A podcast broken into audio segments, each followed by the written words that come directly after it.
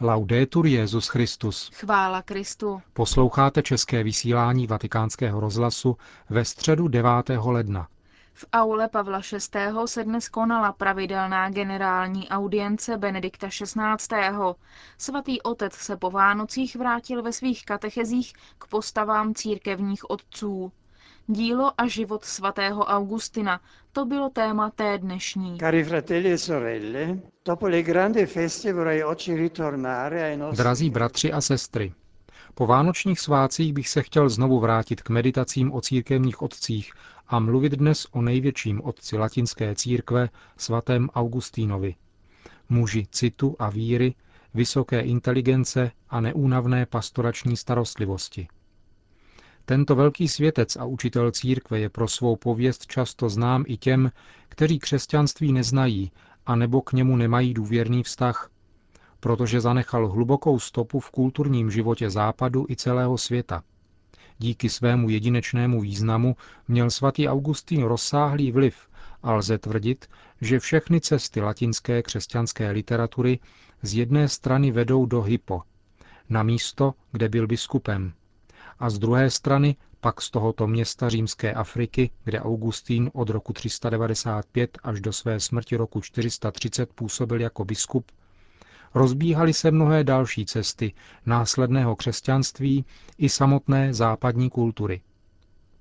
Zřídka se v nějaké civilizaci najde duch tak velký, který dovede zhrnout její hodnoty a vyzvednout jejich vnitřní bohatství a přitom vytvářet ideje a formy, které pak přebírají příští generace, jak zdůraznil také Pavel VI. Lze říci, že veškeré myšlení antiky ústí do jeho díla a z něho pak vycházejí myšlenkové proudy, které pronikají celou věroučnou tradici následujících století. Augustín je také církevním otcem, který po sobě zanechal největší počet spisů. Jeho životopisec Posídius říká, zdá se nemožné, že by jeden člověk mohl za svůj život napsat tolik věcí. O těchto různých dílech budeme mluvit na příštím setkání. Dnes svoji pozornost soustředíme na jeho život, který lze z jeho spisů dobře rekonstruovat, zvláště z jeho vyznání, mimořádné duchovní autobiografie, psané ke chvále Boží, jež je jeho nejproslulejším dílem. A právem, protože augustinovská vyznání svým důrazem na niternost a psychologii představují v západní literatuře jedinečný vzor – a to nejenom v západní a nejen v náboženské, až do moderní doby. Tento důraz na duchovní život, tajemství já, tajemství Boha, které se skrývá v já, je něčím mimořádným, co nemá obdoby a navždy zůstane určitým duchovním vrcholem.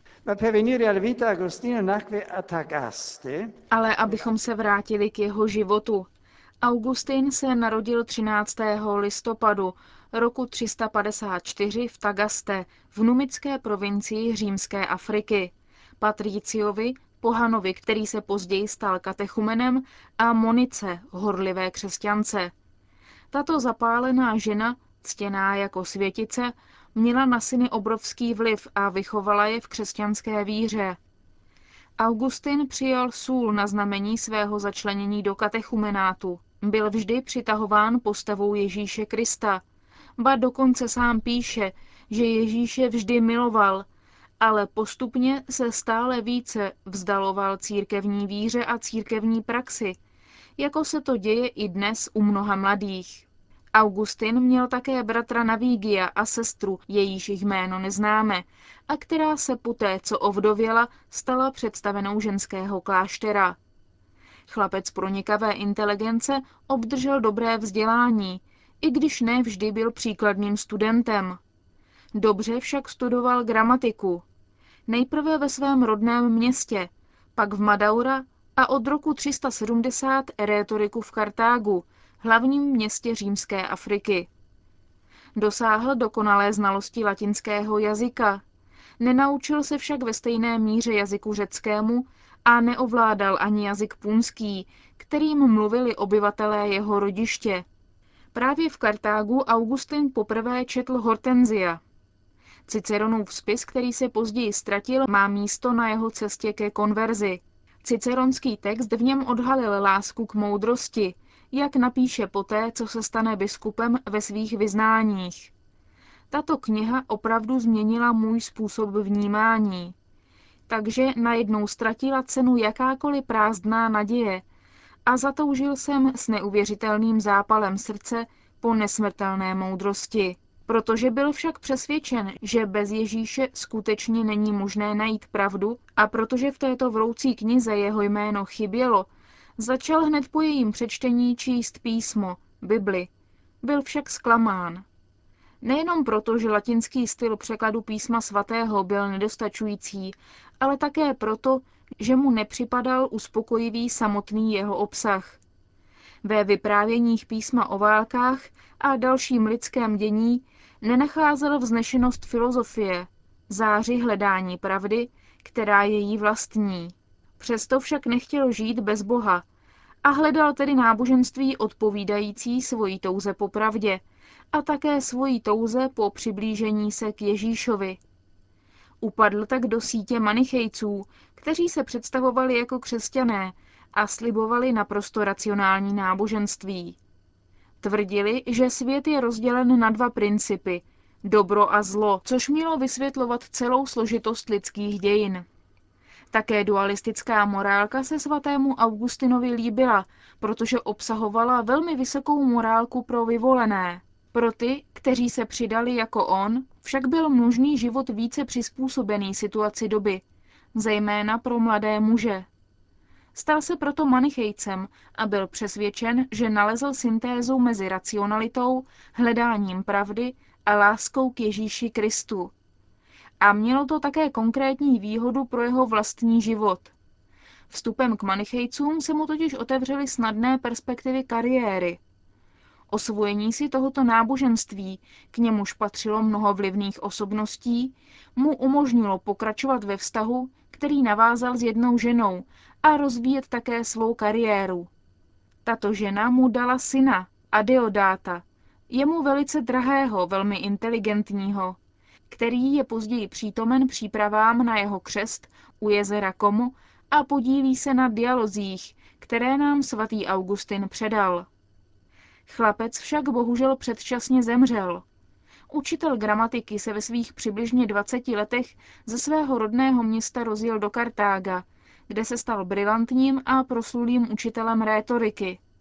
Postupem času se však Augustin začal vzdalovat víře manichejců, kteří jej zklamali právě v intelektuálním ohledu, poněvadž nedokázali vyřešit jeho pochybnosti. Přestěhoval se do Říma a potom do Milána, kde tehdy sídlil císařský dvůr a kde obdržel prestižní místo díky zájmu a doporučení římského prefekta Pohana Simacha, nepřítele milánského biskupa Ambrože. U jezera Como a podílí se na dialozích, které nám svatý Augustin předal. Chlapec však bohužel předčasně zemřel. Učitel gramatiky se ve svých přibližně 20 letech ze svého rodného města rozjel do Kartága, kde se stal brilantním a proslulým učitelem rétoriky.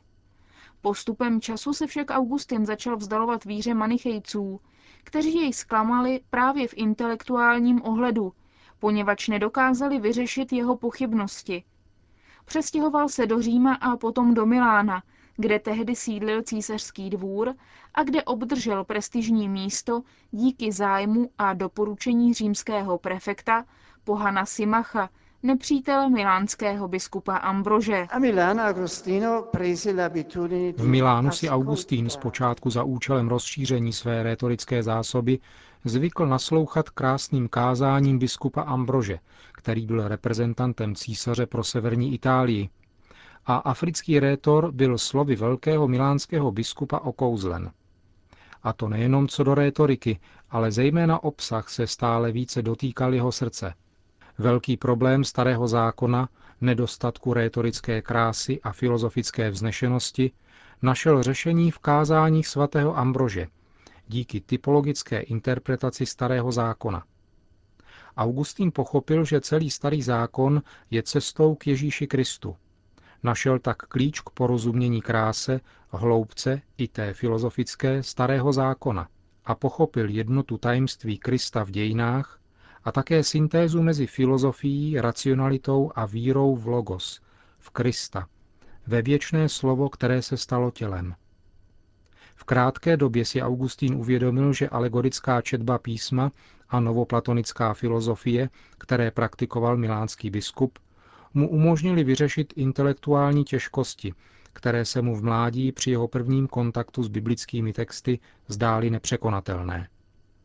Po četbě filozofických spisů tak Augustín začal znovu číst písmo a zejména pavlovské listy.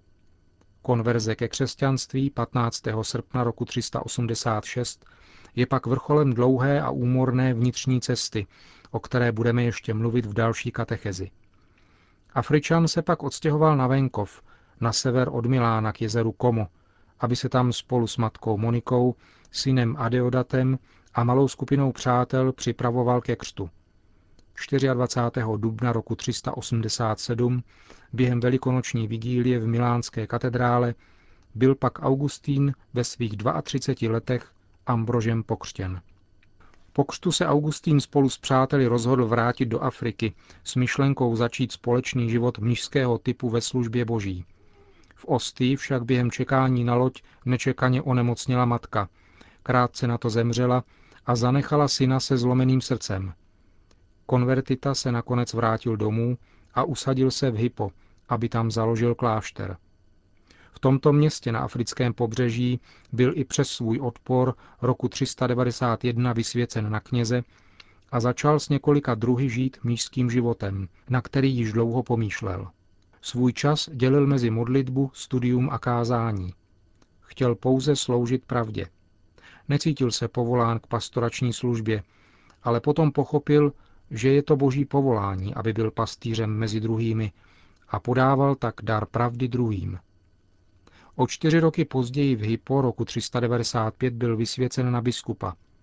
Augustín pokračoval v prohloubeném studiu písma a textů křesťanské tradice a přitom se svým neunavným pastoračním nasazením stal příkladným biskupem. Kázal několikrát týdně svým věřícím, podporoval chudé a sirotky. Věnoval se formaci kněží a organizaci ženských i mužských řádů. Bývalý rétor se v krátké době stal jedním z nejdůležitějších exponentů křesťanství té doby. Byl nesmírně aktivní ve správě své diecéze, což mělo i značný dopad v občanské sféře, a během více než 35 let svého episkopátu dosáhl biskup z Hypo širokého vlivu ve vedení katolické církve v římské Africe i všeobecně v křesťanství své doby přičemž čelil úporným rozkladným náboženským a heretickým tendencím jako manicheismus, donatismus a pelagianismus, které vystavovaly nebezpečí křesťanskou víru v jediného Boha, plného milosedenství. Bohu se svatý Augustín svěřoval denně, až do konce svého života.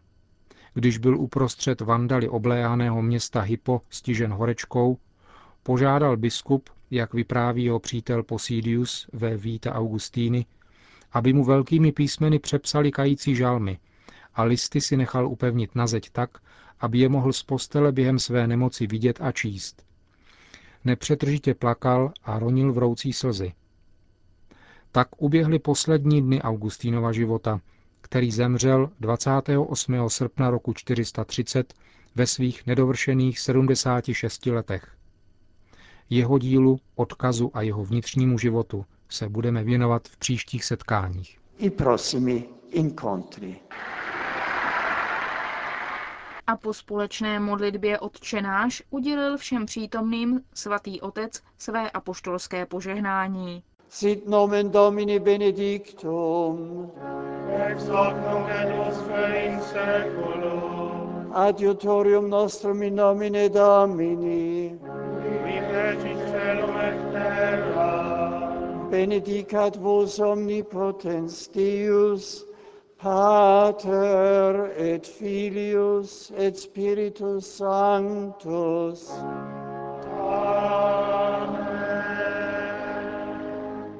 Končíme české vysílání vatikánského rozhlasu. Chvála Kristu. Laudetur Jezus Christus.